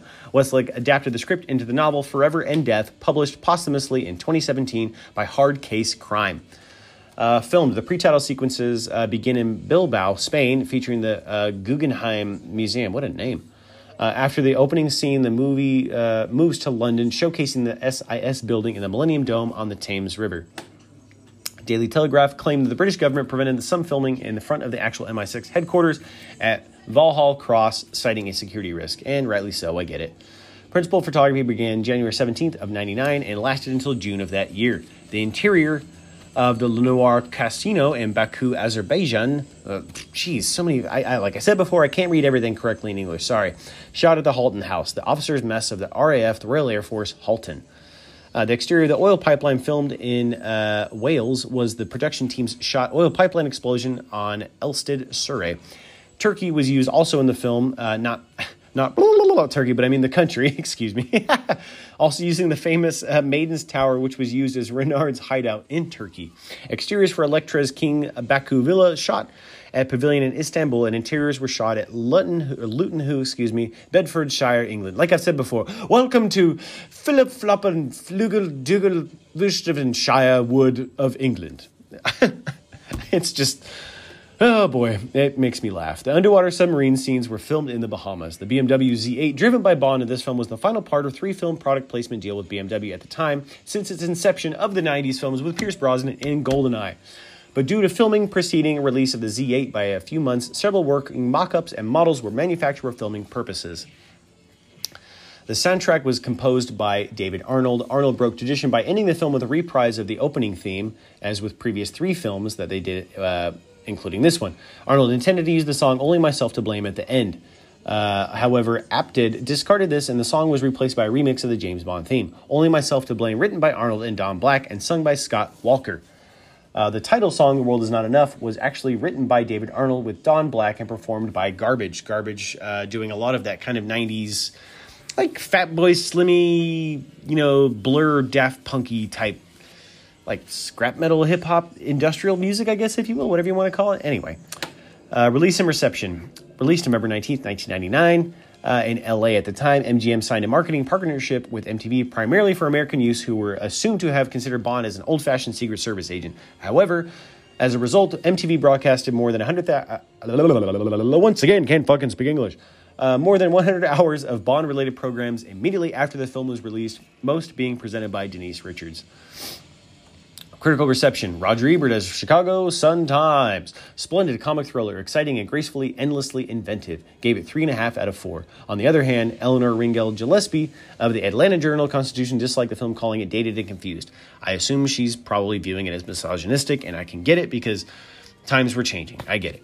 Rotten Tomatoes giving The World Is Not Enough at 51%. The site's consensus reads, plagued by mediocre writing, uneven acting, and fairly by the numbers plot, World Is Not Enough is partially saved by some entertaining and truly Bond-worthy action sequences. Metacritic, 59 out of 100. Yeah, okay. Retrospective. Variety wrote in 2012, it presents a conflicted persona tone between the corny antics of Roger Moore era and the grim seriousness of where things would eventually go under the Daniel Craig's tenure. I can get on board with that. Okay. IGN chose it as the fifth worst of the Bond series in 2007. Wow. Norma Wilner of MSN chose it to be the third worst film above A View to Kill and License to Kill. That's sad. That sucks. But anyway, there you have it. All right, on to the next Bond film. Just kidding. This is the last one that I have on VHS for now. On to the next thing that I'm going to talk about.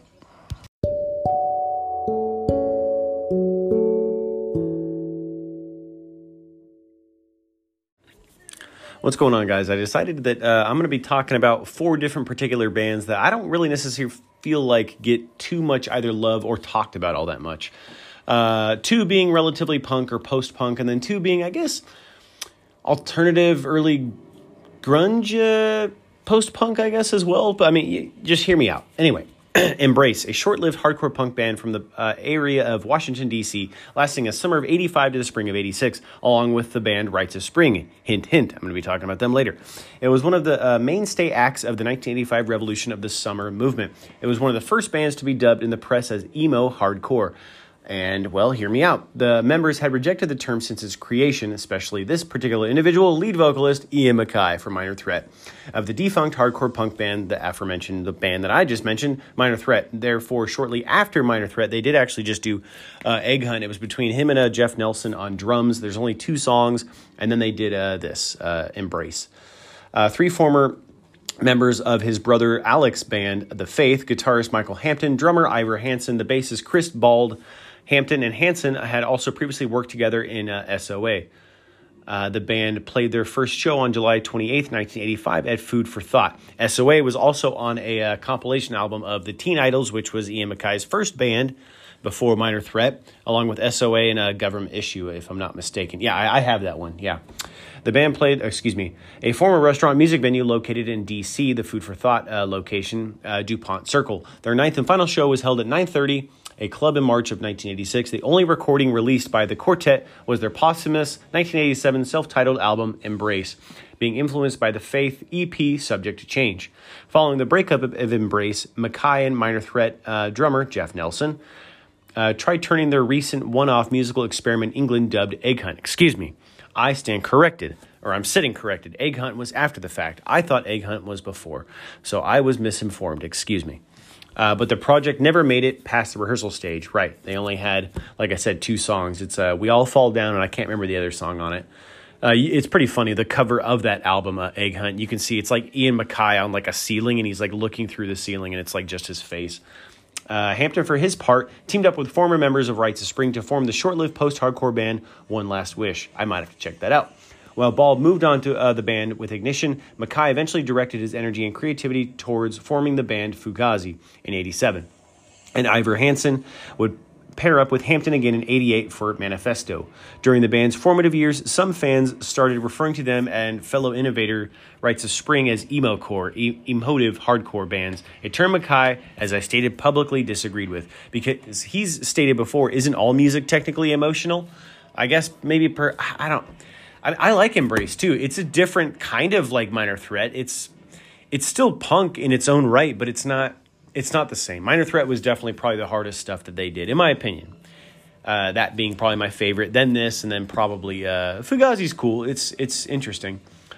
But discography, Embrace, 1987. Compilation of appearances, 20 Years of Discord, 2002. Discord being the label that Ian Mackay and Jeff Nelson own.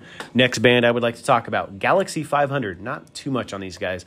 An American alternative rock band forming in 87, split up in 91 after releasing 3 albums. Today on Fire, this is our music, and the band was made up of guitarist, vocalist Dean Wareham, drummer Damon Krukowski, and bassist and vocalist Naomi Yang. Guitarist and drummer and bassist had met in Dalton School in New York City in 81, but began playing together during their time as students at Harvard. When they returned in 87, he and all the members, including Yang on bass, joining the group the new group, deciding to name themselves Galaxy 500 after a friend's car, a Ford Galaxy 500. The band began playing gigs in Boston and New York City and recorded a demo which they sent to Shimmy Disc, label boss and producer Mark Kramer, who agreed to produce with the band. Kramer at the controls, the band recorded the Tugboat single in 88. The band toured the UK in 88 to 89, then signed to Rough Trade and released their second album, On Fire. Galaxy 500 recorded 2 sessions for John Peel's BBC radio program, later released on the Peel Sessions album. Their cover of Jonathan Richman's Don't Let Our Youth Go to Waste also voted number 41 in 89's Festive 50 by 50 listeners to the show. Band split up in the spring of 91 after the release of their third album. Wareham, guitarist, said, Galaxy 500 broke up because it was time. We broke up as a result of internal contradictions. Columbia Records was interested in signing us, but the making of the previous album had been very difficult. And clearly we weren't getting along. So why should we continue to sit in a room and make music together? Their last performance was April 5th, 91 at Bowdoin College for the campus radio station WBOR. Their records were released in the U.S. and the U.K. on independent Rough Trade label. When Rough Trade went bankrupt in 91, Krukowski and Yang purchased the masters at auction, reissuing them on Ryko Disc in 96 as a box set containing their albums and discs of rarities. Musical style influences, influenced by the Velvet Underground. Yeah, because it's very early, like proto-punk. I could definitely hear that and see that, absolutely, with the atmospheric production style having been identified as their key influences. Interviews with them on their DVD Don't Let Our Youth Go to Waste, Wareham cites Spaceman 3 as another key inspiration. All right, note to self, I might have to check out Spaceman 3. Post-Galaxy 500 activities. After leaving the band, Wareham, the guitarist, tried his hand at production working with Mercury Rev. He released a solo single, Anesthesia, in February of 92, forming a new band, Luna. In June 2010, Wareham announced on his website that he would be going on autumn tour under the moniker Dean Wareham Plays Galaxy 500, where he would, as the moniker suggests, only play Galaxy 500 songs. That's cool. Discography, as I stated, 3 albums, compilations 3, and post-split releases 2. So, all right, there you have it. Embrace and Galaxy 500. Let's move on to the next. I really don't have too much on these guys. There's really not much, but I really like them. They're on the Sub Pop label. Love as Laughter, an American indie rock band from Olympia, Washington. They formed in 94 by vocalist and guitarist Sam Jane as a solo project following the breakup of his previous band, Link. In 2008, the band signed with Isaac Brock's label Glacial Pace and released the album Holy. At the time, the band featured Jane, Ivan Burko on bass, Zeke Howard on drums, Andy McLeod on guitar, and Robbie Lee on keyboards. That's a mouthful. Jane was found dead. Wow. Holy crap. Yikes. Okay. Jane was found dead on December 15th, 2020 at the age of 46. Wow, that's... Geez, man. That's Sam Jane, the vocalist and guitarist. I had no idea. I did not know that. Wow. Sam Jane's death, apparently. Found unresponsive lying in the back of his car by New York City police about a week after he was reported missing. He was pronounced dead at the scene. Preliminary research from NYPD shows no signs of criminality. His family confirmed that his cause of death was a result of heart-related undiagnosed health conditions. Interesting. He died peacefully while curled up in his car the night before a planned cross-country drive to visit friends around the holidays happened. That's, man, I did not know that. Because I have the Grex Bring Gifts, I have Number One USA, and I have Destination 2000. I also have Sea to Shining Sea. I don't know if I have any of the other ones, albums. Then there's Laughter's Fifth, 2005, and then Holy 2008. Man, that's pretty sad. I did not know that. Okay, all right. Last band, aforementioned, since I was talking about Embrace, they had influences and similar sounds to that of Rites of Spring, so that's what I'll be talking about. An American punk band from Washington, D.C., forming in late 1983, along with Embrace, as I mentioned, and Beefeater. I'm going to have to check out Beefeater, too. They were one of the mainstay acts of 1985 Revolution Summer Movement, which took them to Washington, D.C. hardcore punk scene. What did I say? I said Spaceman 3. I'm going to check that out. Spaceman 3. I got to write this down. And Beefeater, before I forget. Otherwise, I know my ADD is going to kill me. All right. Musically, Rites of Spring increased the frenetic violence and visceral passion of hardcore punk while simultaneously experimenting with its compositional rules. They definitely changed things up. I can agree with them on that. Really cool logo, too, on their album. Well, same with Embrace, too. It's interesting. Lyrically, they also shifted hardcore into intensely personal realms, and in doing so, often considered the first emo band. And yeah, I mean... Once again, I would have to agree with Ian MacKay, though. Isn't all music technically emotional? But whatever. The band itself rejected any association between themselves and the emo. That's awesome. Hell yeah. I didn't even read that. I totally just agreed with them. The band only performed 19 shows, 16 in D.C. and 3 were outside of D.C. Vocalist, guitarist Guy Picciotto, Pidgeotto, sure, he's a fucking Pokemon. Picciotto, whatever. And drummer Brendan Canty went on to play in Fugazi. That's cool. With producer and former Minor Threat singer Ian MacKay, of course, in the late 80s, while bassist Mike Fellows formed Mighty Flashlight and has had a solo career. Interesting. Historically, the band Fellows they've played together in short-lived hardcore band Insurrection. The trio was joined by guitarist Eddie Janey, formerly of Faith, which was Alec... MacKay's band, Ian MacKay's brother, Scoobald and the Untouchables, and began writing music together in December of '83. The band's several songs during early period, like All There Is, End on End, and By Design, making a demo recording at Inner Ear Studios in April of '84. Then Fellows moved to California. We thought he was leaving forever. Picciotto recall. I can't read it. Every time I look at it now, I'm like Pidgeotto, Pokemon. I don't know why he sounds like this. Hey, why do I sound like that? Whatever, stupid. And then we just kept practicing with him, hoping he'd come back. Lo and behold, 3 months later, he returned. Influenced by The Faith, Eddie Janey's previous band, and their 1983 EP Subject to Change, with their introspective lyrics and angry melody-tinged songwriting. I got to write that one down, too, The Faith. I got to check this stuff out, man. This shit's cool. All right. I love finding, like, little loopholes of stuff that I'm like, I know I like this. Oh, I've never heard of that. Let me check that out. The band is named after the symphonic ballet, The Rite of Spring by Igor Stravinsky. We were reading about Stravinsky in the first performance where everybody beat each other on the head. Interesting.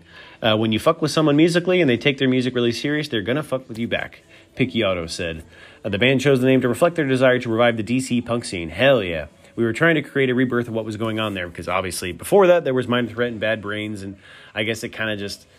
And necessarily, I guess, fizzled, perhaps. Sure, why not? It seemed to be stagnating for a long time. Well, that's basically what I just said. And we just thought the name of kind of fit the way we felt, a springtime type of thing. Post-breakup and musical influence here. One Last Wish with Embrace alumni's guitarist Michael Hampton. They recorded one studio album entitled 1986, which was released in 99 due to the band breaking up after mixing was finished. Rites of Spring personnel reunited for a quasi-reincarnation called Happy Go Lucky, releasing an LP, various live concert recordings through never producing any studio work. Picciotto and Canty eventually teamed up with bassist Joe Lally and former Minor Threat, Scoobald, Egg Hunt, and Embrace singer Ian MacKay, hell yeah, co-owner of the band's label Discord Records, as I mentioned, in Fugazi. Mike Fellows went on to do... So they all, like... They were all like, let's do our separate thing. And then they were like, you know what? Let's make a super group kind of thing. That's so... God, man, just sign of the times, dude. So fucking cool. Mike Fellows went on to do session work for the Drag City label from Mighty Flashlight, releasing an eponymous album under his name in 2002. Picciotto himself did not recognize the attribution of having created emo. When asked about an interview, his response was, "I've never recognized emo as a genre of music. I always thought it was the most retarded term ever." That's his words. So how about I'll just replace it? I'll replace that sentence. Hang on. "I always thought it was the most dumb term ever." How about that? I did not know he was going to say that. "I knew there is a generic commonplace that every band that gets labeled with that term hates it. They feel scandalized by it. But honestly, I just thought it was all bands I played in were punk rock bands. The reason I think it's so stupid is that it's what it's like. The Bad Brains, weren't they emotional? Well, were they robots or something? It just didn't make sense to me," is what he was saying. And I can get on board with that. Discord releases the band's only demo, entitled Six-Song Demo, in October of 2012. All tracks of the demo were previously recorded versions of songs appearing on the Rites of Spring album. All right, then. Yeah. Several different members, and they only have one album, just like Embrace did. So there you have it. 4 bands. Embrace, Galaxy 500, Love as Laughter, and Rites of Spring. All right, moving on to the next thing. Let's go.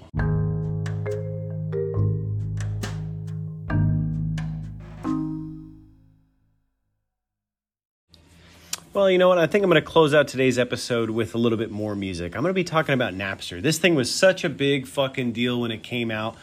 I remember, you can download music and put it on CDs, and you can listen to it off the computer, and you can download MP4s. And I remember that's like how I watched, I think, Dragon Ball and Dragon Ball Z with a buddy of mine. And I remember making like mix CDs, and there was the Easy CD Creator by Roxio, and like it was just so revolutionary. You know, I don't really know too much about it other than, like, I used it. You know, I think most of us really did. We all kind of downloaded music back in the day, right? And burnt CDs and mixtapes for friends and so forth. But that being said, I wanted to look up the history of it. It was a peer-to-peer file sharing application that originally launched on June of 1999 with an emphasis on digital audio file distribution. Songs shared on the service were typically encoded in MP3 format, founded by Sean Fanning, Sean Parker, and Hugo Contreras. As the software became popular, the company ran into legal difficulties over copyright infringement. And I get it. You know, record companies and bands weren't making any money off of it. It ceased operations in 2001 after losing a wave of lawsuits and filed for bankruptcy in June of 2002. So they lasted a total of 3 years. Wow. Crazy. Later, more decentralized projects followed Napster's sharing example, like Fast Track and SoulSeek, as well as some services and software like LimeWire. I remember them. Kazaa. I don't see anything about Morpheus. I remember definitely using that. eDonkey, that's a fucking funny name. Also brought down on due to charging of copyright issues and infringement. Napster's assets were eventually acquired by Roxio, and it reemerged as an online music store. Best Buy later purchased the service and merged it with Rhapsody service in December 1st, 2011, rebranding it back to Napster. Its origin, founded by Sean Fanning and Sean Parker, envisioned by Fanning as an independent peer-to-peer file sharing service. The service operated between June and July of 2001. Its technology... can't fucking speak English! Its technology allowed people to easily share MP3 files with other participants. Although the original service was shut down by court order, Napster brand survived the other company's assets, liquidated, and purchased by other companies through bankruptcy proceedings.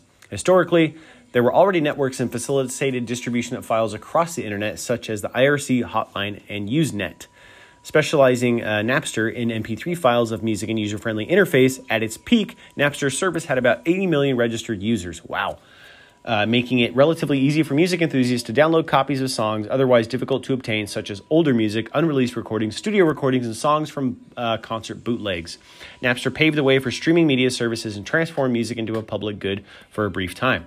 Yeah, that was one way to get your message out there without having to spend money. I get it. High-speed networks in college dormitories became overloaded with as much as 61% of external network trafficking consisting of file transfers. Wow. The Macintosh version. Service and software program began as Windows only. However, in 2000, Black Hole Media wrote a Macintosh client called Maxster. Maxster was later bought by Napster and designated the official Mac Napster client. The most notable was the open source client called Maxstar, released by Squirrel Software in early 2000. The release of the source code paved the way for the third-party Napster clients across all computing platforms, giving using advertisement-free music distribution options. Obviously, legal challenges. They were faced with the following allegations within the music industry. 1, its users were directly violating the plaintiff's copyrights. Got it. 2. The Napster was responsible for contributory infringement of the plaintiff's copyrights. 3. Napster was responsible for the vicarious infringement of the plaintiff's copyrights. So they're all three relatively similar. So, I mean, I get it. Promotional power. Along with accusations, they were hurting with sales of the record industry. I get that. I already kind of mentioned that. Some felt just the opposite. The filed trading of Napster stimulated rather than hurt sales, is what they're saying. Some evidences may have come in July 2000 when tracks from English rock band Radiohead, their album Kid A, found their way to Napster 3 months before the album's release. Wow. Unlike Madonna, Dr. Dre, and Metallica, Radiohead had never hit the top 20 in the U.S. Furthermore, Kid A was an album without any singles released and received relatively little to any radio airplay at all. Wow. Since 2000, many musical artists, particularly those not signed to major labels without access to traditional mass media outlets such as radio and TV, said that Napster and successive internet file sharing networks have helped get their music heard, spread word of mouth, and may have improved their sales in the long term. One such musician to publicly defend Napster as a promotional tool for independent artists was DJ Zelliot, who became directly involved in the 2000 A&M Records lawsuit. Chuck D from Public Enemy also came out and supported Napster. Shut down July 11th as of 2000 due to bankruptcy. On September 3rd, 2002, an American bankruptcy judge blocked the sale to Bertelsmann and forced Napster to liquidate any assets whatsoever. Reuse of the name. Napster's brand and logos were acquired at a bankruptcy auction by Roxio, which used them to rebrand Press Play music service Napster 2.0 as of September 2008, in association with a deal that Best Buy bought them out, with Best Buy receiving a minority stake in Rhapsody.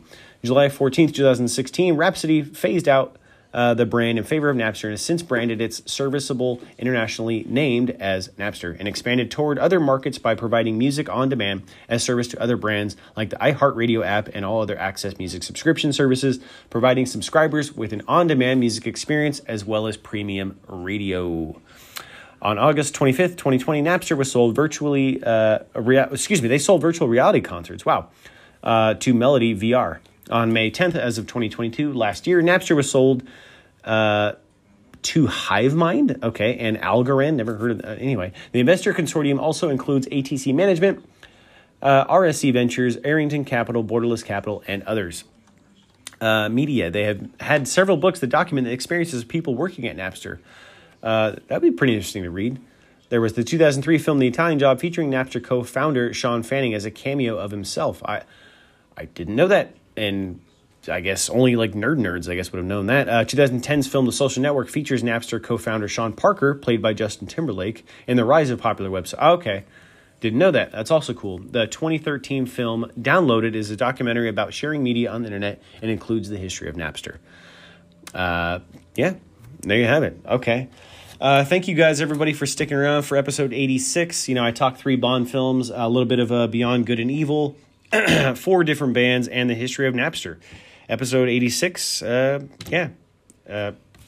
I was kind of on a Pierce Brosnan binge, obviously with Dante's Peak and then the 3 Bond films that I have on VHS. But thank you for sticking around. As always, thank you for the love and support and everybody, and enjoy the rest of your day.